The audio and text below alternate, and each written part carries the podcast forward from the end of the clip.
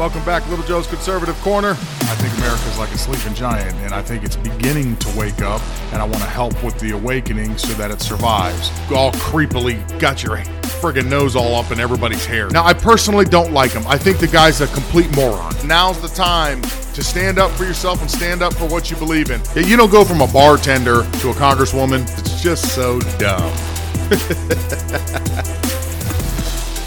what do you say to Vladimir Putin? Answer the first question, I'm laughing too. They actually, I. Well, look, I mean, he has made clear that. Uh, uh,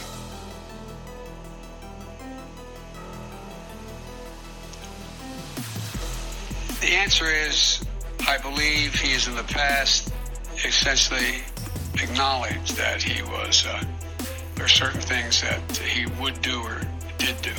But look, um, when I was asked that question on air, I answered it honestly. But it's not much of a. I, I, I, I don't think it matters a whole lot in terms of this next meeting we're about to have. It's about a mutual self interest. I'll take your questions, and as usual, folks, they gave me a list of the people I'm going to call on. So, uh, Jonathan, Associated Press. I am. I am not going to walk away on that. Why are you so confident he'll change his behavior, Mr. President? Yeah, I'm not confident change behavior. What the hell? What do you do over there? So when did I say I was confident? You I said, in the next six I months said, you'll be able to determine. What I said was, let's get it straight. I said what will change their behavior is if the rest of the world reacts to them and it diminishes their standing in the world. I'm not confident of anything just stating a fact. But given his past behavior has not changed, and in that press conference after sitting down with you for several hours, he denied any involvement in cyber attacks. He downplayed human rights abuses. He even refused to say Alexei Navalny's name. So how does that account to a constructive meeting as President, President Putin? Right? You don't understand that. You're in the wrong business. Is the summit with China Of course not. We don't have this kind of habit of assassinating anybody. That's one. Number two is I want to ask you, did you order the assassination of uh, the woman who walked into the Congress and who was shot and killed by a policeman? Do you know that 450 individuals were arrested after entering the Congress and they didn't go there to steal a laptop? They came with political demands. 450 people have been detained. They're facing, they're looking they're, they're looking at jail time between 15 and 25 years, and they came to the Congress with political demands. Isn't that prosecution for political opinions? Some have been accused of plotting to topple, to take over government power. Some are accused of uh, robbery. They didn't go there to rob. The people who you have mentioned, yes, they were convicted for violating their status, having been previously convicted, given convention, uh, uh, given delayed sentences. To be completely honest, I understand the English language perfectly, but Vice President Biden does not speak clearly. I'm not a doctor like his wife. Then again, she is not a doctor either, but I would say he is in the early stages of dementia. He brought some flashcards with him. I thought they were cute just like the ones we use here in Russia to teach little Russian babies about the colors and shapes. Whoever thought it was a good idea sending this houseplant to negotiate with Vladimir Putin should be fired immediately. Bring back the real president of the United States, Donald J. Trump. Well, so far, that's about how well his overseas trip is going. Joe Biden is doing the America last, everybody else first trip, and it is disastrous. Uh, it's really a shame. You know, I would say on a personal note, nobody wants him to fail. He's going to fail because he's incompetent. But we don't want him to fail because if he fails, America fails. And that's not what we're all hoping for. As Americans, we want America to survive and to thrive. But under his administration, with whoever is making the calls, with their radical ideology, their overspending causing hyperinflation, and sending this pompous idiot around the world to talk to world leaders, we're being laughed at. Imagine what people from other countries think. They look at him, he's the face of America right now. They look at him and they must say to themselves, what is wrong with the American people that they would elect somebody like that? Now, I'm not saying he was legitimately elected. There's severe questions around that, but that is, for better or worse, at the moment, who is in charge. So that's what the entire world sees. They see somebody that can't complete sentences. He loses his train of thought in that very first clip that I played you when there was that about 10 second pause. That's because he was staring into space. And then all of a sudden he came back and goes, The answer is like he was trying really hard to focus. Then you have Vladimir Putin, who is a worthy adversary to say the least, especially in negotiating. You go see him, and he thinks you're a joke. You know, if you looked at the pre meeting when they're all showing up on stage and everybody's shaking hands, Putin looked overly confident, like he was going to take it to the house.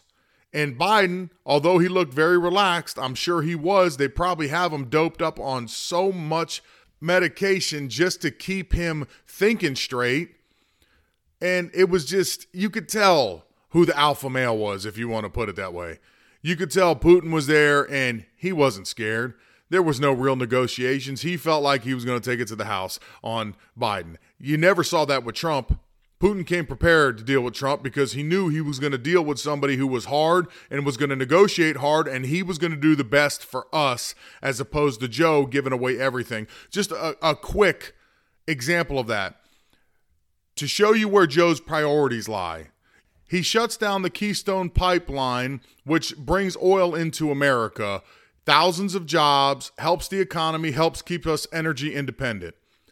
After he shuts us down, he goes and approves the pipeline in Russia so they could produce more oil and sell more oil to Europe, which goes against every reason he gave you for shutting down the Keystone pipeline about, you know, going green and fossil fuels are outdated and whatnot. Well, I guess it's okay in Russia. So they could make money. We could buy oil from them. Europe can buy oil from them instead of buying from us. So we lose, they win. You think Putin is scared of them? He's already given in to him. What has he done to him? The cyber attacks, what did he do to Russia? Nothing. He gave him the pipeline, like I just said. So he gave him a bonus. He, they actually didn't do anything to him. Joe didn't put any sanctions on him. He didn't do anything to him. You know, we look really foolish right now. And as much as I would like to make fun of the whole situation because of, you know, his cognitive decline, it's not really a joke. It's actually embarrassing and sad for America. Now, a minute ago, I did just say it's questionable that he won the election. As you know, the Arizona audits have been going on for quite some time. It has even gotten to the point where the feds are trying to step in to stop the investigations because I guess they're scared of what they're going to find. Well, Breitbart came out with a news story that Georgia Secretary of State announces investigation of Fulton County over missing ballots forms. Uh, the Georgia Secretary of State, Brad Raffensperger, tweeted Monday that Fulton County is under investigation by his office for its inability to produce ballot drop box transfer forms for absentee ballots from November 3rd, 2020 general election. According to records cited by the Georgia Star News, Fulton County should have been able to provide the publication with an estimated 1,565 transfer forms upon an open records request. Since the publication requested the documents several months ago, the county has reportedly only provided 1,180. At least 385 absentee ballot transfer forms are still missing, which could account for approximately 18,901 votes. And if you remember, Biden supposedly won Georgia by a little bit over 12,000 votes. So that puts some serious questions on whether or not he actually won the state of Georgia. And this is the problem we're having. There's no transparency. Arizona's doing audits. You have the feds trying to step in to slow them down. Georgia's doing audits. You got missing ballot boxes, which actually, it's not like if he won the state by a couple hundred thousand and maybe 18,000 are missing, it's not going to change anything. But the fact is that if Joe supposedly won the state by only 12,000 and you have 18,000 out, there's a high probability that Trump may have retained Georgia, which changes the numbers. Again, same with Arizona. The real question is when we get down to it, when they find everything that they need to find and they produce all their reports and we see what actually happened, are they going to go do audits in Wisconsin, Michigan, and Pennsylvania, and all these states that stop counting at 3 a.m.? Which would lead you to the obvious question of if it does turn out to be that they stole the election, what happens then? I don't pretend to be a constitutional scholar or know all the laws. But if it is proven through all these investigations that Trump is the legitimate winner of the 2020 election, what then? I mean, I would like to say impeachment, and you'd have to impeach both Joe and Kamala, but then who takes over? The House Speaker, Nancy Pelosi? Would that be any better? Not likely. So you just wonder where do we go from that point? Um, I one way or the other, if there is fraud, if the election system has been compromised, it has to be brought to light. People have to see it. We have to have faith in our election system. Otherwise, we have nothing. If we don't believe in the system and people stop voting, it, it's going to be a, a nightmare. It's going to be a train wreck for the United States. The United States will be lost at that point because then we become a banana republic and it's all over. We just got to wait and see what happens. You know, I've been real proud of people lately. More and more people are standing up all the time. So many mothers and people in general are coming out fighting against critical race theory, which is wonderful. Uh, currently, you have the governor of Texas saying he's going to, through the state money and through private companies, finish portions of the wall on the southern border. Ron DeSantis is going to send him help uh, via police officers, military, whatnot, to help him out and assist him. It's good to see these states taking control and not letting the federal government dictate to them what to do in their states. And it's powerful, and it's the way it needs to be. To show you that not all is lost, the Blaze reported a federal judge in Louisiana has blocked the Biden administration's suspension of new oil and gas leases on federal land and water, claiming the administration provided no rational explanation for the ban and did not follow the law in executing it. Judge Terry Daughtry of the United States District Court of the Western District of Louisiana issued a preliminary injunction Tuesday blocking the administration from enforcing the moratorium. He said the suspension violated the Outer Continental Shelf Lands Act and the Mineral Leasing Act, two lands designed to affirm the federal government's intent to achieve energy independence using U.S. resources. Daughtry's decision came as part of a lawsuit filed by the coalition of the 13 Republican attorney generals claiming the administration had unlawfully issued the order. The judge said his order applies nationwide and will remain in effect pending final resolution of the case, including potential appeals to higher courts. He noted that the decision would affect countless American workers. Millions and possibly billions of dollars are at stake, Daughtry said. Local government funding, jobs for plaintiff state workers, and funds for the restoration of Louisiana's coastline are at stake.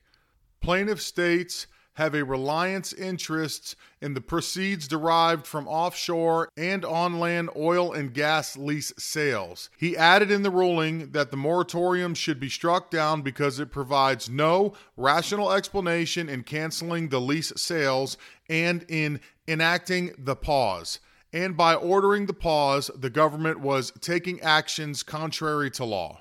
So that's at least a first step in the right direction to preserve our energy independence and American jobs. Hopefully, I'm sure it's going to get challenged. So hopefully, as it goes up the chain legally, it'll hold. You know, these days and times, who knows what the Supreme Court's going to do if it makes it all the way up there? They're so wish washy, you can't depend on them for anything. So we'll see how it goes. But at least this shows you that we are fighting back. And this is what we're going to have to do extremely hard all the way until midterms. Hopefully, during midterms, we can get the upper hand by taking back the Senate and the House, or both, or one or the other. So that way we have a little bit more breathing room you know, waiting for the 2024 election, which I don't know if anybody else heard this, but Biden was saying that he would seek reelection in 2024. And I just, I don't even know how. he'd be lucky to make it to 2022, let alone 2024, and then looking to be reelected for another four years, putting him well into his 80s. He'd actually be getting into his, what, about 86 by the time he'd be leaving office on the next go round? Oh, yeah, sure. now that is just dumb. Speaking of dumb things, the Daily Wire reported scientists backing the probe into the Wuhan lab wanted to wait because we didn't want to be associated with Trump. A scientist that signed onto a letter recently backing a probe into the possibility that the coronavirus pandemic originated from the Wuhan Institute of Virology admitted in an interview this week that she and other scientists did not want to come forward sooner to back the possibility that the pandemic originated in the lab because they did not want to, in quote, be associated with Trump. So, what you should take from that is that the news, they did not care about your health. This whole thing was not that important to them. It was more important to them to make it political and no matter what, just disagree with Trump, even if he's right. There was another story that came out that kind of goes hand in hand with this. There's a reporter from Houston 26. You may have seen it, you may not. She worked with Project Veritas and to show you what you are and aren't allowed to talk about, even in a Fox News channel, because this is Fox 29 or 26, excuse me. In the interview, she was playing tapes that she recorded where they were telling her she can't ask a particular doctor about hydroxychloroquine and she showed I guess the part of the interview if you watch it it's it's pretty lengthy but if you watch it she showed a part of the interview where the doctor says you know hydroxychloroquine absolutely works and it's been over politicized to death and it's ridiculous. And her producer ended up calling her after viewing her interview with the doctor and telling her she failed. She failed as a reporter for bringing up hydroxychloroquine. She further went on to say that the reason she wasn't allowed to bring it up is because Trump had mentioned it, and they are there to do whatever they need to do to make Trump look bad. There was a later part in a segment where something as stupid as Bitcoin. She made the statement, her producer, this was, made the statement that you're the five o'clock, and their demographic that watches the five o'clock news, at least in Houston, are poor black Americans. They don't want to hear about Bitcoin financially. They can't invest in Bitcoin. So we don't talk about Bitcoin. We don't run any commercials about Bitcoin. Bitcoin doesn't exist in that time slot. It really amazes me personally that Trump did as well as he did with this type of resistance to him. It's unbelievable. Fox, who everybody supposedly trusts Fox, at least at the time, was playing everybody. They're you know they're doing the devil's advocate deal. They're playing both sides of the field. So they're no better than the rest. When Trump was calling these people out as fake news, that's just proof in the pudding right there. The fact that she wasn't allowed to talk about hydroxychloroquine just because Trump suggested it is already a problem all these people did was politicize this virus and they wonder why we don't want to take the vaccine. They wonder why we don't believe in it. They wonder why people don't believe in wearing masks. Well it's your fault directly because you politicized something that didn't have anything to do with politics and if you'd have just stuck to the science and stuck to the facts you'd have probably had a better response to this supposed pandemic. This is why the news isn't worth watching either yeah, that that's another point to this is that this is why I get all of my news from reading journalists, people that actually go out there and do real journalism that ask the hard questions that have no filter. We're going to ask you what we want to find out and try to get the truth out of people, or at least dig deep enough till they can get the truth. Because what you see on TV anymore is just a production. Yeah, they're not telling you anything real. They're telling you specific things that they want you to do, see, or know about to, for a number of reasons. Whether it's to poke at your emotions racially, whether they're trying to distract you from something else that's going on that they don't want you to pay attention to, uh, Hunter Biden, because if you've noticed, anytime something is released about Hunter Biden or the Biden family, all of a sudden that gets drowned out by something else that erupts in the news. And it is a shame, but that's the times we live in you know, find real journalists. I think you're getting a lot more real news, I got to be honest with you, out of podcasts nowadays. There's a lot of good podcasters out there. You do still have some really good conservative voices out there that actually still dig for the truth, that want to bring the facts to you for you to decipher for yourself. They don't tell you what to do. They say, here it is. This is our presentation. This is what we found. You know, you take from that what you want to take from it. And that's the way it should be because you are an individual and it's what you think yourself. But pay attention to what you're watching because most of it's trash. Definitely find some trusted sources and then stick to them, but always question no matter what. If you see something that looks off to you, look into it, question it, dig into it. That's what we have to do nowadays because real news is getting harder and harder to find each and every day.